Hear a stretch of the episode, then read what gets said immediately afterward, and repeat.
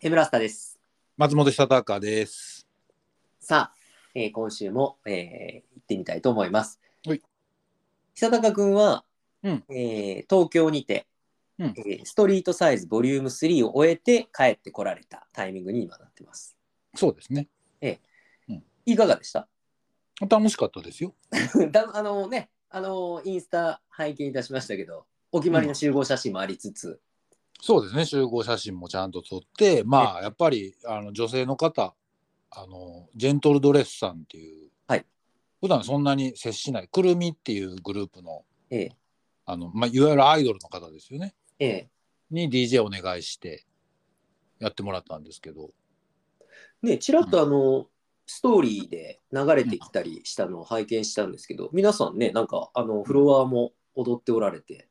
たたくさんまあたくさん入っていただいて、ええ来てお越しいただいて、なんかねやっぱりね華やかな雰囲気は出ますよ。うんうんうん。うん、女性だからっていうのもおかしいんですけど、うん、まあ、いつもと違うまあゲストって感じです よね。ゲストそうゲストの本当に華華華やかっていうのが良かったですね僕は。うんうん、うんこれあのいつも行かれてうん、その前になんかあったりするんですかキングサイリー DK さんとかもう直現地集合なんですかあ現地集合ですよ。で現地で音出ししてうん、でまあこう久田君今回は何何番目っていうかよいつもオープンじゃないですか。えっ、といつも大体2番目っすよ。あそうなんですね。そうナウヒロックが1番やってええで2番目やってええキングさん LDK がやってええでゲストの方がやってええ。で将軍君に締めてもらうっていうああそういうお決まりの流れなんです ね。なんかそうできてきましたね。そう3回もやると。 3回もやるとだんだんだんだん色が出てくるんで。ええそう楽しそうですね。まあまあ楽しいのは楽しいですね。うんう、ん、飲み会ですよ。もうけど北中君はあんま飲まないですよね。あでもね僕だから東京とか行ってえだったら車で移動じゃないんでえ、ええ、ええ。あのたくさんは飲まないですけど一応お酒も飲みますよ。そうなんですね。そうそうそうそあのー、に20代30代の時は結構飲んでたんですかういやあんまり僕は飲まないです。で飲んで頭痛くなるとかそういうことでもなく飲まないって感じなんですかそうどうしてもねだから、えー、と本当に純粋に遊びに行ったりとかしたしてその車じゃなかったりとかしたら全然飲むんですけど、えまあ一応ね人前でその芸事をするっていうのもあってえ、ええ、あの気がちっちゃいのでどうしてもはいはい。あのーお酒で失敗しちゃうと嫌だなって思って。ああ、そっちね。あのーそうまあ演者としてのっていう。そう。DJ とかね、そんなに上手じゃないんで、あんまり、り飲んでやっちゃうと、ね、うんああ、お酒飲んだからだダメだったな、みたいなのがえ、え、何回か嫌な経験したことがあるんで、まあそれは中にはね、うん、そう自分自身もそうですけど。そう。っていうので、もう飲まない感じになりましたね。へえ。じゃあ、うんその純粋に遊びに行ったりした時とかは結構もう、なんていうんですか嫌いではないってことなんですね。 あまあ、あのお酒で楽しい感じは好きですよ。あと、すごい顔に出ちゃうんで、顔すぐ赤くなっちゃうんですよ。あそうでしたっけそう。っていうのがあって、なんか恥ずかしいじゃないですか、もう。まあまあまあみんなねあのよ、みんなほとんどがなるとは思いますけ どけどまあそれがね確まかあにね砂川君の赤い、まあそうでしたっけ、うん、そういやなるんですよだから、そこなるまでならないぐらいで止めてるんですけどはいは本当にタガが外れちゃうとそうやって目も顔も真っ赤っかでい、うん、何言ってるかわからん人になっちゃうんでで随分けどそんな状態にはなってないんじゃないですか、うんだから気はつけてますね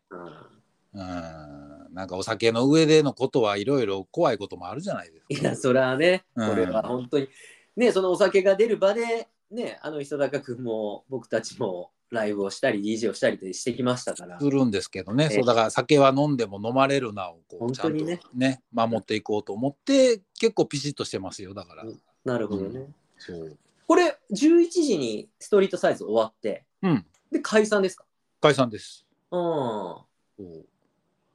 楽しかったねそう、お疲れっつって、またじゃあインターネットでっつって、 いみんなやいやまあお別れして まあみんなそうなりますけどねそうだから昔やったらねこっからまだじゃあラーメンでも行くかみたいになったりとかしてたんですけどね、うんそうもうそんなこともなくうんみんな気をつけて帰ってくださいね言って、うん、おとなしく帰りますよ。けどこれはねあのーあの前々回はインターネットの話で前回前回は不便を楽しむというお話でしたけどうんこれインターネットがない時にはうん、みんな達者でなみたいな感じで別れたわけじゃないですか。あそうかもわかんないですね。ねまあ、うんメールはまあありましたけどうんまあ、また連絡するわっていうのあうのその意味合いがちょっと違ったかもわかんないですね。うんなんか健在かどうか、うんがうんあのーね元気でやってるかどうかがもうちょっと身近に分かるっつうか、うんこっちからねなんか連絡を取らずとも。そうですねどれかソーシャルメディア見れば何かわかりますからね。うんうんうんうんじゃあまたインターネットでってねうんなんかいいですけどね。 けどまあもうそんなこと言えばいねインターネットをしあの登場以降にうこんう生まれている人たちとか、まあね若も若者の若い方々とかでまあそれが当たり前ですから、そうなんですよ。まあわざわざそれを じゃあまたインターネットでってまあ僕好きなワードですけどねなんかねまあねそう言う言うと面白いなみたいな。面白いですよね。そうえそれ実際にそんななもうストリートサイズで合言葉になってるとかそういうことじゃないですよね。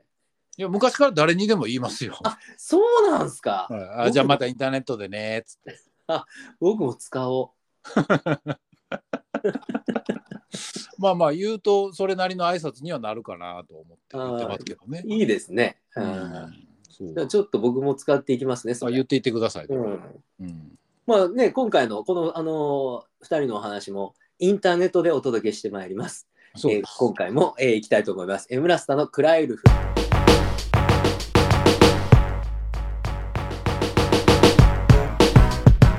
エムラスタのクライウルフ。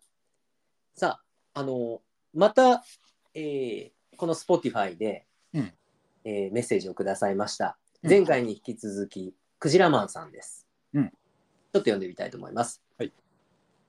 何か行動するとき、事前に下調べをしちゃうっていう話めちゃめちゃわかりますインドア派的には調べることや過剰に掘り下げることそれ自体が楽しかったりしますよね、うんということであの前回、えーキャンプとか、うんまああの新しいことにこうチャレンジするときにこうめちゃめちゃこう調べてからすごいこう二の足を踏むっていうか、えーうんそういうお話をしましたがうんえーそういうことで、いやまあそうですよね。まあだんだんだんだんこうね、あのーこの間の、えーキャンプ行くのに最終的には直接的には関係ない山岳小説読んじゃったりするぐらいのところまでっていう話をしました。もうもはやなんかあのーその調べ事が楽しくなっちゃってるのは確かにありますよね。そうそれそれもあるしだからキャンプとかまあ調べて行ったからいいじゃないですか。ええ調べていくうちに嫌になっちゃうこととかなかったで すかあのーそうですね。えっ、とこれは無理だみたいな。あのーすごくハードルを下げていったってところは確かにあるかもしれないですね。そのもうちょっと、そのうんできるかなと思ってなったのが、あうんこれこれはできないなできないなですごく近場のキャンプ場になったりとか、あーええまあでもそれでもやれたやったっとまあまあそうですね。うんていうことですね。うんはいはいはいはいはい。まあだったらいいですよね。しら調べた回もまああるじゃないですか。うんうんこう調べに調べた結果これはちょっと俺には無理だみたいうんうん。 な。っていうのはないんですか、調べた結果うん、そうですねけどあのーちょっとやっぱ頭にはそのよよぎるんですよね例えばその山岳小説まで行ってしまったり、うんそのこの間お話ししたそのネットフリックスやアマゾンプライムの登山であったりそのボルダリングボルダリングって言わないそのクライミングのすごいこう過酷なやつとかうんああいうのってすめちゃくちゃ面白かったんですけど、うん特になんかこうヨセミテといううそのアメリカの国立公園で、はいはいはいはあのーストーンマスターというい。うん、こうグラミチっていうあの、ああのブランドにもなってる。ええブランドのあのこうえメンバーがこういるなんかそすごいこうヨセミテとそのクライクライマーっていう言い方で合ってるのかちょっとすいませんあのそういうあのーこうがあのー登っていく人たちがなんかカルチャーとして、うんこう成立していって紹介されている映画だったんですけどうんそれがめちゃくちゃ面白くてうんでもうなんかこう読ん見てる時とかもうなんなんかこういても立ってもじゃあこれ自分がやるためにはまず腕立てかなとか、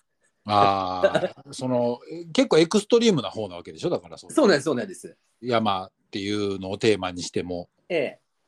それはそこまで調べたりしたけどこれは無理だ。えってなりましたてなりましただからあの同僚があし今この仕事のあの,、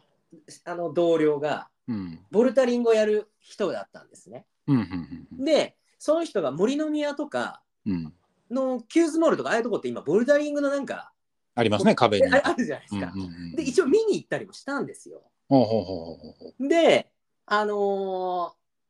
ちょっとこうややってみたいなっていう熱が高まってきたんですけどうんなんかね調べていけば調べていくほどうん、無理だって思いましたねああ、うんなんかそうですね あのえー、寝屋川か門真にねうんスーパー銭湯があってうん、でそこにほんのちっちゃいボルタリングできるとこあるんですよ、休憩所みたいなところでほうほうほうほうそこで全然ダメだったっていうのはありましたけどあー一回やってみたい。やってみたそこで、はいはいはいはいええでもあこれは俺にはちょっと無理だな。全然無理でしたねあーうんまあでもやってみた上での判断だったらまあいいですよね。まあとそこにはそこは触ってますよね、一応ね一応ね、石というかなんか岩というかなんかそういうはい、あの突起みたいなやつをみ掴たんいなでみのたは触りましたね、ううんん、あ確かにあまあそれはまあよよかったんちゃいますうん久坂君とかこう調べていくうちにうんやめとこうみたいな経験ありました、 車の改造あねうん、わかるわかる改造車あ改造車の方ですか本当は改造車に乗りたかったけどこれはいろいろ見たけど奥が深すぎると思ってうんそれってあの、速く走るための改造ですか見せるための改造ですかあもう見せるためかな、うんうんうどんっちかといえばそうなんか特にまあ久永君とかそのあの機材とかもこううん触られたりするますけど、電気関係ちょっと怖いですよね。電気関係も怖いしうん、これやっぱり家にリフトとか欲しくなるなと思ってどんなくるあ上げなきゃ上げるのね。そうああげなあかんなとか思うとあこれはちょっと無理だなと思って確かに結構その車ってやっぱり下から覗くってすごい大事ですもんね。大事ですよね、うん、だからそういうのとかで言うと調べていくうちにこれは無理だって思ってやっぱりやめ手は出さないでおこうって思いました。あーうん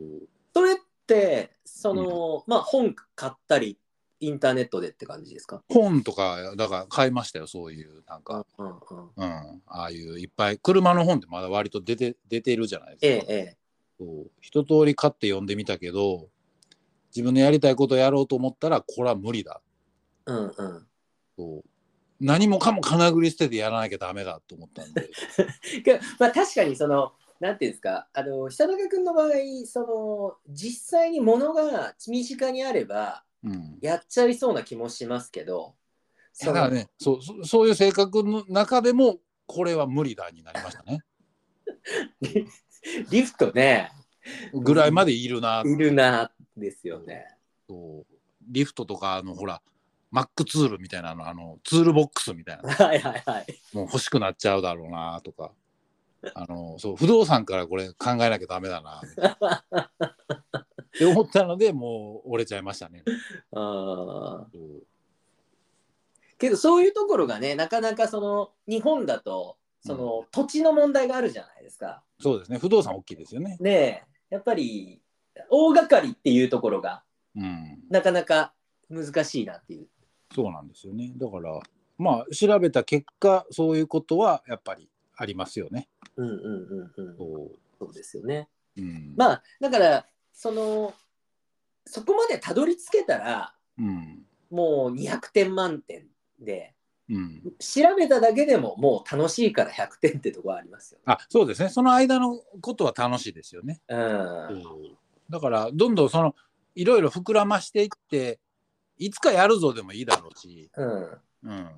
ん。そういうなんか下調べとかそういう何かに向けて調べるっていうことは楽しい行為かもわかんないですね。うん、なんかこのアンテナ1本増える感覚っていうかはいはいはいはいはい。さっきのそのボルダリングとかに関してもうん。その今まで全然自分がなかったのにそのアンテナがうんうんうスーん。パー銭湯行って見つけたりとかそうですね。興味が持てただけでも大したもんですそねう。そうそうそうあって思うみたいなのが増えるみたいな。そうですね。それは大事にした方がいい感覚かもわかんないですね。うんそうですね、クジラマンさんありがとうございます。だからクジラマンさんもそうやっていろいろその興味を持ったら下調べをたくさんするっていうことはいいいいことかもわかんないですね。たたくさんとアンテナをね、クジラマンさん持ってらっしゃるんじゃないかなと思いますが、ね。うん、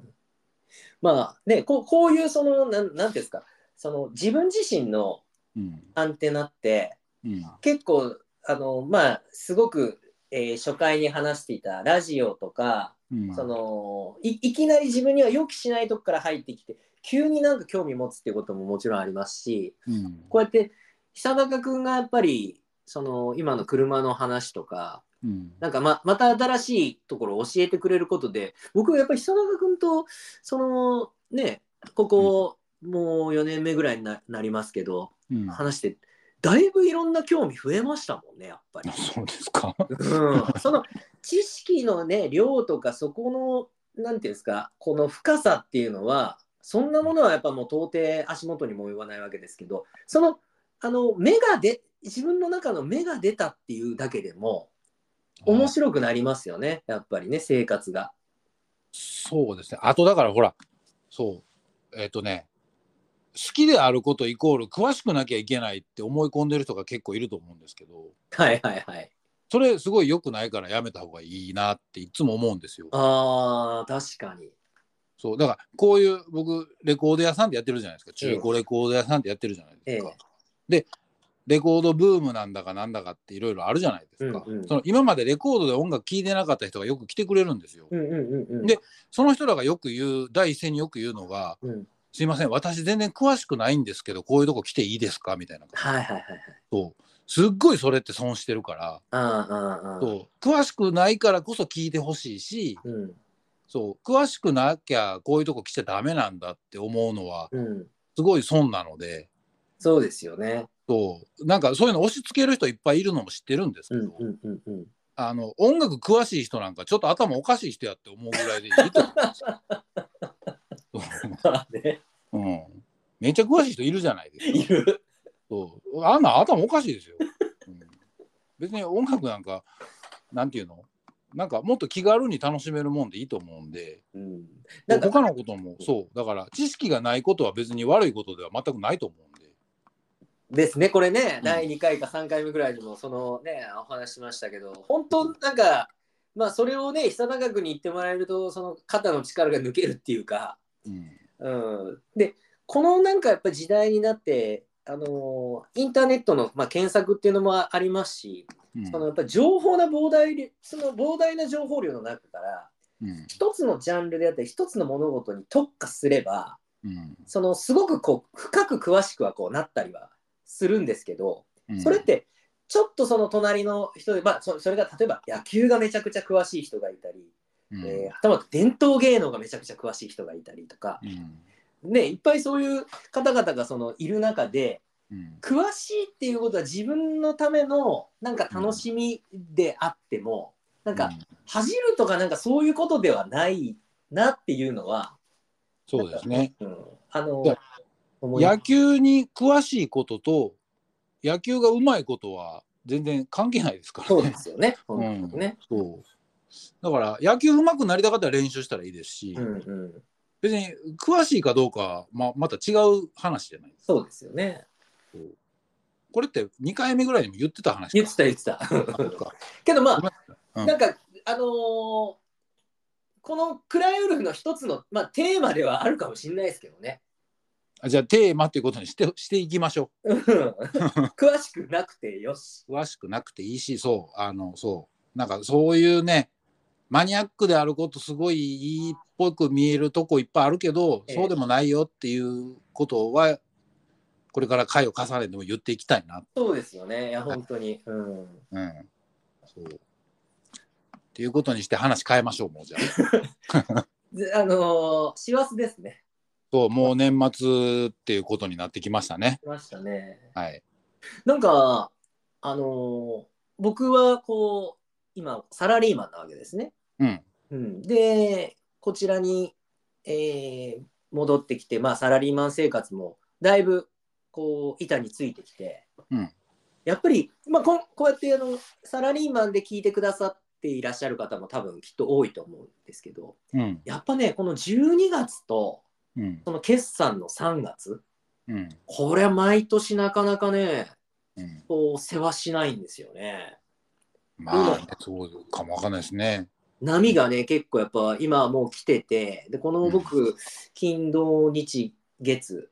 僕からか、でまあ金曜日一日、えーあってっていう感じですけどまあねちょっとねあの詰まってきてて仕事がうん。ちょこちょこちょこちょこあのーパソコンで、うんあのー提案書作ったりなんかしながらねこうやってますけどまあただそねぐーっとまあ忙しくなるときはうん。逆にもうなんかあのこれのあのーここの人をのアルバムのファーストから最後まで聴いてみようとか、ああ、その仕事しながら仕ね。事しながうんうんうんうらん別テーマ作ることで、うんうんあのー結構ねなんかおも面白かったりもするんですけどね、うんうんうん、なんかそういうちょっとなんかああのなもう一つの面白面白さをうんこううん二軸で走らせながらはいはいはいやったりするんですけど、皆さんもね多分ねもうそんな時期にえー来てるかと思いますが。そうですね。だから僕らなんかよりずっと忙しい人いっぱいいるんちゃいます あのレコード屋さんってそういえばなんですけどうん。あの繁忙期っていつになるんですかえっ、とね、これがね、難しいんですけど、だから、小売業のセオリーで言うと、昔から日八、2月と8月っていうのは、はいはい。割と暇だって言われてるんですけど、はいはいうち割と忙しいんですよ、幸い。うんうんで、そうですね、繁忙期ね、特にないですよ。 うん、やっぱないですか、うん、その時期によっての波ではないかなとは。うん、その季節柄ってことじゃないってことですね。そう、なんか、だから、買い付け行って開けてはやっぱり忙しくなるし、うんその商品の入荷がたくさんあるんでね。うんうん。でそれもでも別に決まった時期に行くわけではないんで、えそういう波はあるんですけどえ、うん。そうですね。だから今やったら、えっ、と、ハロウィンが終わって、はいちょうどサンクスギビング、感謝祭が終わって、うん。あのー別にアメリカっぽくやりたいわけじゃないんですけど、あの、クリスマスソングを売るんだったら今なんですよ。うんうんうんクリスマスソングのレコード。うんで、真夏に売ってもなかなか売れないんで、うんうん。だからそういうのはちょっと焦って出したりはしますね。はいはいはいはい。なるほどうね。ん、そう今だったら売れるだろうっていうう,、んうん。そうとかはやりますねまあクリスマスは分かりやすいそのイベントごとだと思うんですけどうん夏のうん夏にこう合いそうな音楽みたいななんかうんそういうのでこう、うんあります あありますよあのクールザ・ギャングの「サマー・マッドネス」は絶対夏に夏前ぐらいから売った方がいいと まあまあそうですよね。そうサマー・マッドネスはやっぱりこの6月から売るとよく売れるなーって思ったりはしますね、ああなるほど。 うん、わ、まあやっかぱりりやすい、まああのーその季節感でうん、確かに買って今聴きたいみたいな、うん、うん、なんかそういうのはねやっぱりあるでしょうね。そうですねまあうん、多分ねまだだから DJ の方とかもいらっしゃってであそこをこう煽る感じ夏になったらこれかけなあかんでしょみたいうんうんな買っとかなあかんちゃいますみたいうんうんうんなの提案の仕方はしてますね。うーんうん、だから夏をテーマにした曲はやっぱり多いんでうんうんあこれは夏前に売る曲だなみたいなのはありますね。うんうんそうあだからまあそのこの時期クリスマスとねうんうんそう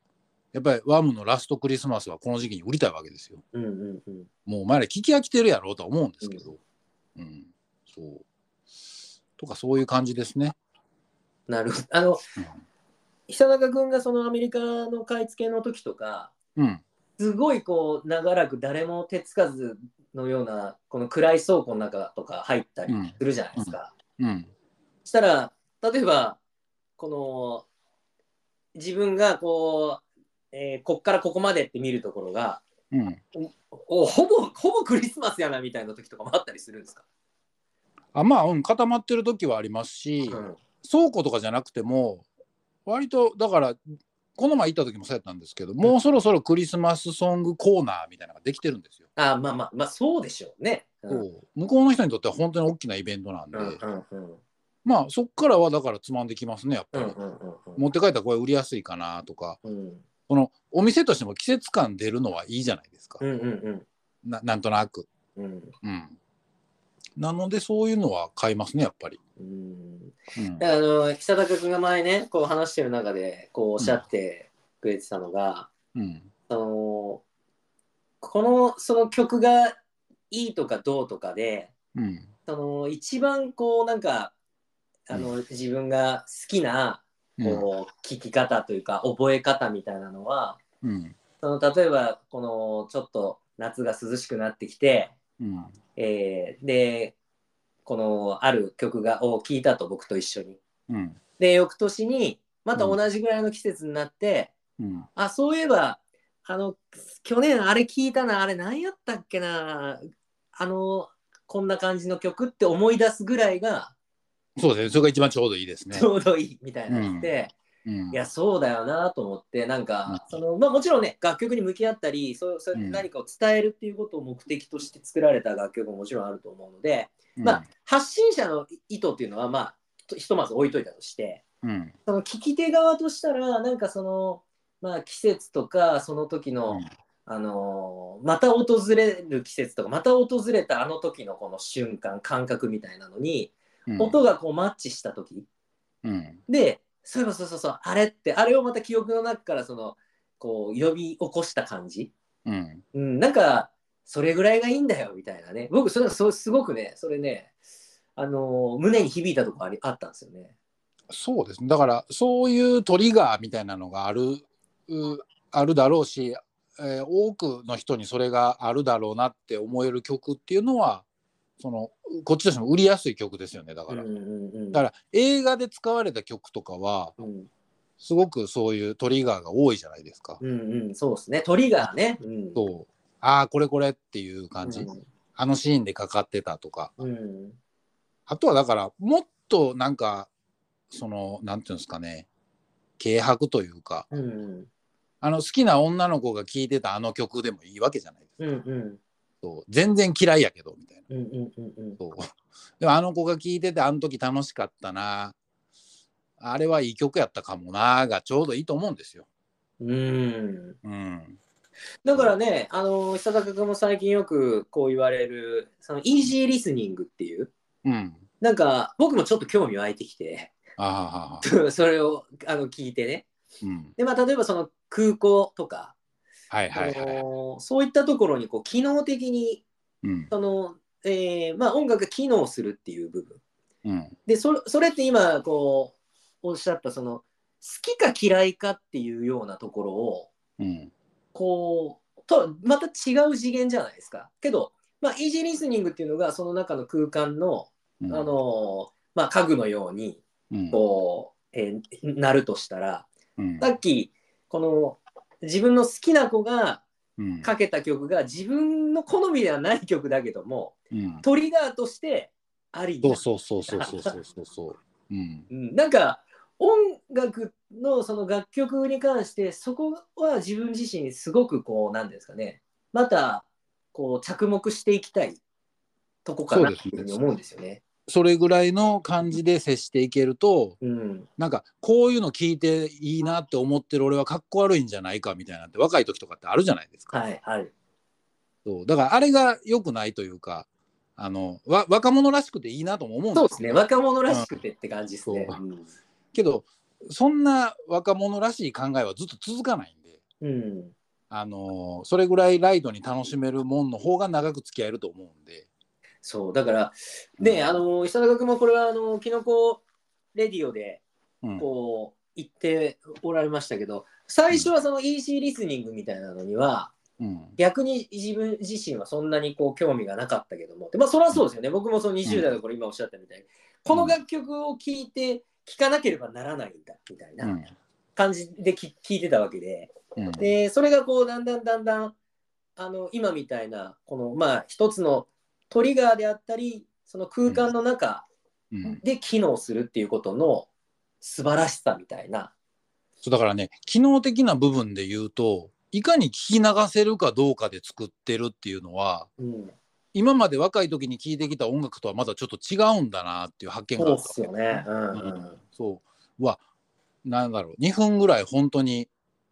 なんか今のこと現実を忘れられるみたいなうんうんところで作られてるのかなみたいな想像しながら聞くとまたちょっと違う聞き方ができるというかうん面白いんですよね全然引っかかれへんみたいな。うんうんうんうんうんそうそうっすよね本当うに。んだからそういうのも気づきではあるんですけど、ううんん、なんかああいいなと思うんですよね。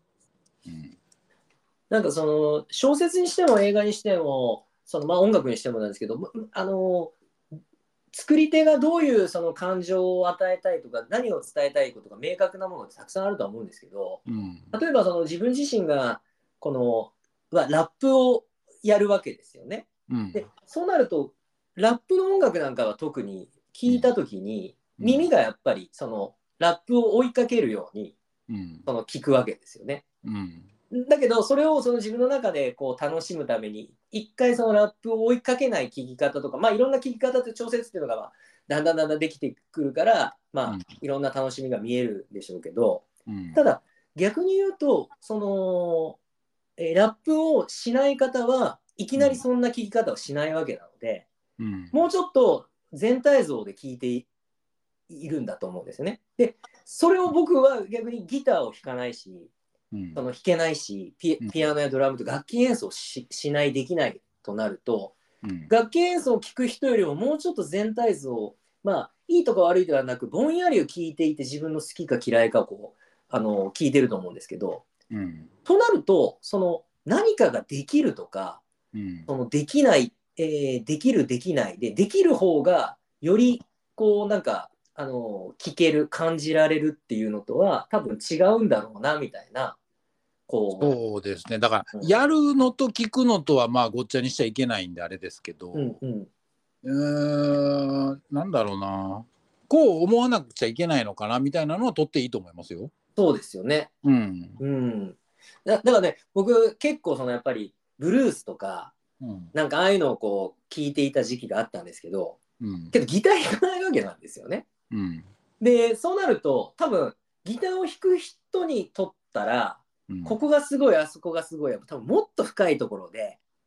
こう、あそれは、うん、細部にわたってあると思うし、うん、それこそ歌詞だってそのすごくメッセージ性は強いもんであるからうん、そこを無視しようと言ってるわけではないですよ。んそうですよね。そうそれはそれでちゃんとすごい受け止めた方がいいと思うし。うん。で、自分自身も、その、探求という意味では、うんそれはそうじゃなくていいわっていう形ではなくてうんその探求しながら楽しむところはあるんですけどもうんただ自分がラップをする上でうんその人にこう聞いていただくという上でうんなんかもうちょっとその曲を作る時に自分自身がうんその、えー何ですか大切にするところが広がったっていう、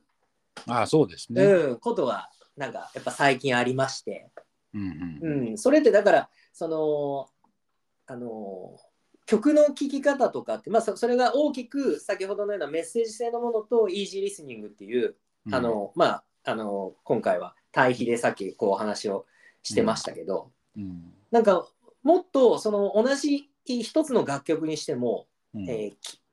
聴き方っていうもののあのうん幅広さっていうのが自分が思ってたよりもっと大きなその広さで、まあ、さっきのトリガーにしてもそうですけど、うん うん、あるんだなっていうことがねだからほんとねまだまだ何にも知らないくせにでしたね。いやまあね。うん音楽聴いてきたつもりでも何にも知らないくせにでしたね。うんまあ、うん、まあでもそれでいいですよ。うん、そうまあそれが楽しいんですよね気づきっていうかね。なんか、だしで、えー、と作ったりそのする側としてはうん、例えばだからヒップホップっていうものをたくさん聞いてきた上でやってるじゃないですうか、んただ自分がヒップホップなのかどうかはまだ別なんですよ。うんうんそうでもうーんもしかしたらヒップホップに聞こえたらいいかなぐらいに思っててうんうんうんそうえー絶対俺が俺がこそがヒップホップだみたいなうん言い方はもうなかなかしにくいわけですようね。んうんうんそうただたくさん聞いてきたし好きだよとは思ってるわけです。うんうんうんそうだからヒップホップの人になれないのはそこなんですよ。そうですね。うんうんそうヒップホップの人をうーん若い人はいいんですけどやったら、うん そうもうこの年になって俺こそがヒップホップだみたいなことはなかなか言えないんでね、うんうんうんなんか感じてくれたらいいなぐらいには思ってますけどねそうですね。うんうんそうまあもうなんか難しいから畳みましょう